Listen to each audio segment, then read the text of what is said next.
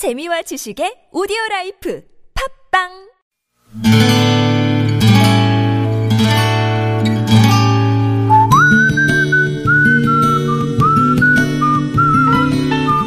여러분 기억 속에서 여전히 반짝거리는 한 사람.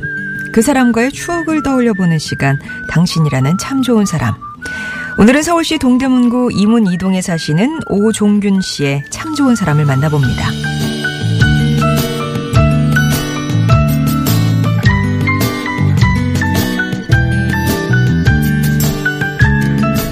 (1981년) 봄 저는 대학 3학년이었습니다. 기껏해야 22살. 무엇을 이루기에는 턱없이 부족한 나이였고, 그래서 무엇을 이루려고 생각조차 하지 않았고, 또 이루려고 노력하지도 않았던 기억입니다. 솔직히 그해 봄, 누군들 뭘 이뤄보겠다고 나설 수 있었을까요? 불과 1년 전, 남도의 어느 땅에서 비극의 역사가 있었음에도 여전히 아름다운 봄날에 한때 군인이었던 위정자들이 국풍이란 축제를 만들어 여의도 광장으로 젊은이들을 끌어모으던 때였습니다. 덕분이라고 해야 할지 모르겠지만 그 덕에 뜬금없이 찾아든 몇 날의 휴강. 저는 자취방에 틀어박혀 친구가 보내온 군서우편을 읽고 또 읽었습니다. 그러고 누워있자니 가슴이 막막해졌어요. 그러다 문득 안 되겠다 싶어 대충 짐을 챙겨 집을 나섰죠.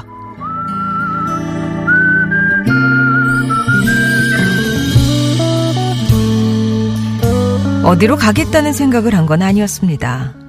그냥 터미널로 향한 저는 표를 끊지도 않은 채 막 떠나려는 버스에 올라탔어요.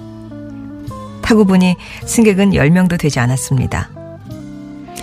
고단한 얼굴에 어린 안내양이 어디까지 가느냐고 물었고 저는 대답 대신 돈을 내밀었습니다. 그렇게 안내양이 떼어준 차표를 주머니에 찔러 넣고 맨 뒷자리에 앉아 긴 잠에 빠져들었죠. 흔들리는 버스 안에서 드문드문 눈을 떴을 때 제 눈에 들어온 건 푸른 바다였습니다. 얼마나 흔들리며 갔을까요? 늦은 밤 저는 울진이라는 낯선 마을에 도착해 있었습니다. 그리고 다음 날 허름한 여인숙에서 늦은 아침을 얻어먹고 나서는데 어딜 가냐 물으시기에 그냥 저기라고 가리킨 제 손을 보고 넘겨짚어 불영사 가는 거마 하셨던 여인숙 주인 아주머니. 저는 당신이라는 참 좋은 사람 덕분에 그렇게 갈 곳을 찾았더랬습니다.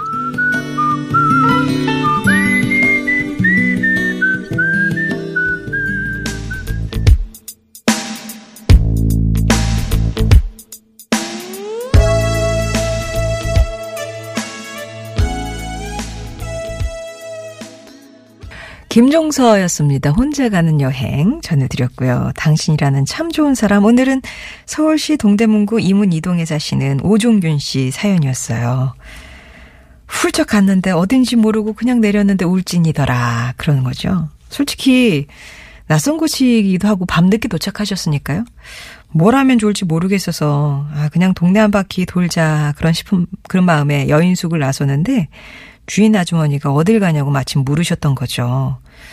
근데 뭐 생각 있겠습니까? 그냥 의미 없이 저기 하고 이제 아무 데나 가리켰는데 거기가 이제 마침 또 불영사 쪽이었던 거예요. 천축산 불영사.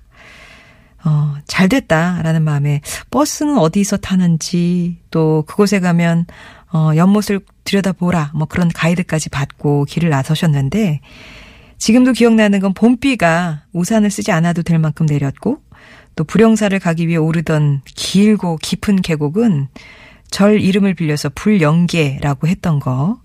그리고 가보니까 절은 비구니들만 사는 절이었다고요. 아, 그렇게 절 안을 구석구석 둘러보다가 그래 절에 가면은 꼭 그 연못은 한번 들여다봐라 하셨던 주인 아주머니 말이 생각이 나서 들여다 보셨대요. 이게 산을 마주하고 절 중앙에 있는 그런 연못이었는데 그랬더니 산정에 불쑥 솟은 바위가 못에 비치는데 기이하게도 그게 부처의 형상이었답니다. 딱히 종교가 불교가 아니었는데도 그 그림자를 보는 것만으로도 마음에 참 유안이 되셨다고 하네요. 그때 처음 그렇게 계획 없이 하는 여행의 재미를 알게 되셨다는 오종규 씨는 지금도 좀 머리가 복잡하거나 중대한 결정을 내릴 때면 불쑥 한 번씩 떠나신답니다. 자신의 의지가 아닌 누군가가 이끌어주는 대로 여행을 하시고 마음 정리를 하고 돌아오신다면서 오늘 그때 아 81년 봄의 추억을 떠올려 주셨어요. 오종균 씨께는 의류 상품권 보내드릴게요. 이렇게 또 생각나는 나도 그렇게 한번 여행 간 적이 있었는데 그런 생각이 드시나요? 어, 여인숙 아주머니 뭐 그 후에 다시 만나신 일은 없으셨겠죠? 예. 그렇게 그냥 한번 쓱 스쳐 지나가는 내 인생에 그런 분인데도 기억에 또렷하게 남는 분들도 계실 테고 영향을 주신 거잖아요.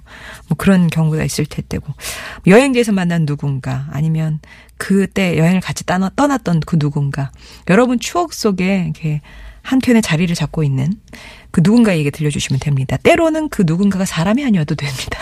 장소나 물건이나 뭐 이런 것들도 괜찮아요. 그냥 여러분의 추억 얘기 부담 없이 전해주신다 생각하시면 되겠고요. 당신 참여 음성편지 이렇게 네 글자만 보내주셔서 신청을 해주시면 되겠습니다. 음성편지는 저희가 금요일에 여러분의 음성 녹음하셔가지고 보내주시면 그 파일을 이제 틀어드리는 거거든요. 예, 그런 식의 코너가 있으니 당신 참여나 음성편지나 이렇게 먼저 신청을 해주시면 되겠습니다. 어디로요? TBS 앱 게시판이나 50원의 1호 문자 메시지 우물정 0951번 또 무료 모바일 메신저 카카오톡 열려 있으니까요. 뭐 언제든지 이용하시면 되겠습니다.